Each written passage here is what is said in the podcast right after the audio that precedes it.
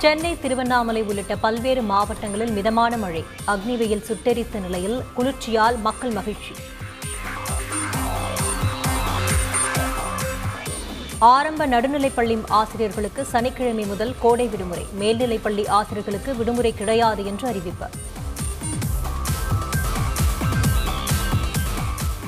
IPL தொடரின் ஐம்பத்து ஒன்பதாவது லீக் ஆட்டத்தில் மும்பை அணி வெற்றி. லே ஆஃப் வாய்ப்பை இழந்தது சென்னை அணி.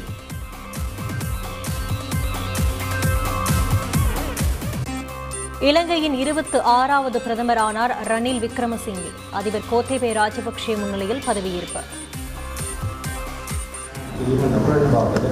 ಗೌರವ ಬಹುಮಾನ ಪ್ರಕಾಶ್ ಪತಿ ಅನಿಲ್ ವಿಕ್ರಮಸಿಂಗ್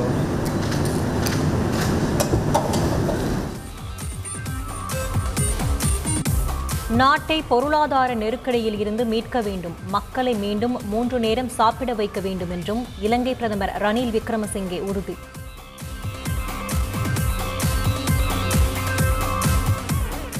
போராட்டக்காரர்கள் மீது கை வைக்க மாட்டோம். போராட்டம் தொடர வேண்டும் என்றும் இலங்கை பிரதமர் ரணில் விக்ரமசிங்கே விருப்பம். இலங்கை பிரதமர் ரணில் விக்ரமசிங்கேவிற்கு முன்னாள் பிரதமர் மஹிந்த ராஜபக்சே வாழ்த்து. நாட்டை சிறப்பாக வழிநடத்துமாறு வேண்டுகோள்.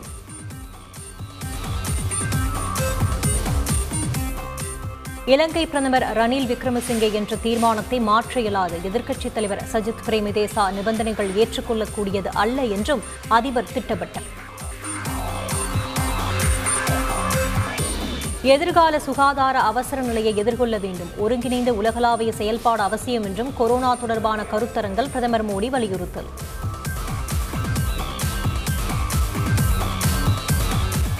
காங்கிரஸ் கட்சியின் மூன்று நாள் சிந்தனை அமர்வு மாநாடு இன்று தொடங்குகிறது. மாநாட்டில் பங்கேற்க ரயிலில் புறப்பட்ட ராகுல் காந்திக்கு தொண்டர்கள் உற்சாக வழியனுப்பி வைத்தனர்.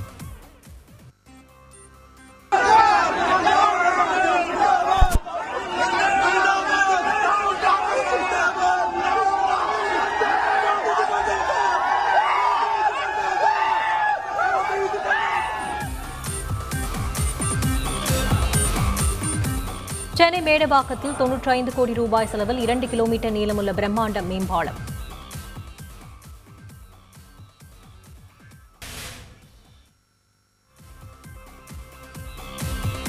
இன்று திறந்து வைக்கிறார் முதலமைச்சர் ஸ்டாலின். ஜூன் ஒன்றாம் தேதி முதல் தமிழகம் முழுவதும் பாஜக சார்பில் குறை தீர்ப்பு கூட்டம். பிரதம மந்திரி வீடு கட்டும் திட்டம் குறித்த குறைகள் தீர்க்கப்படும் என்றும் பாஜக மாநில தலைவர் அண்ணாமலை தகவல்.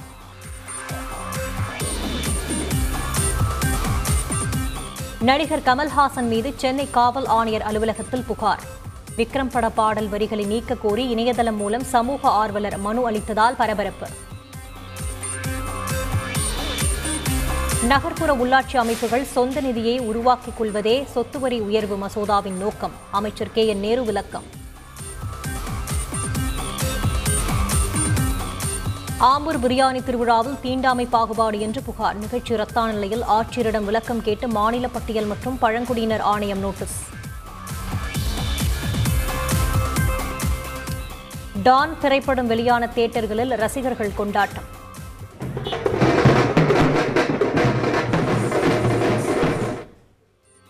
சென்னையில் ரசிகர்களுடன் முதல் காட்சியை பார்த்தார் நடிகர் சிவகார்த்திகேயன்.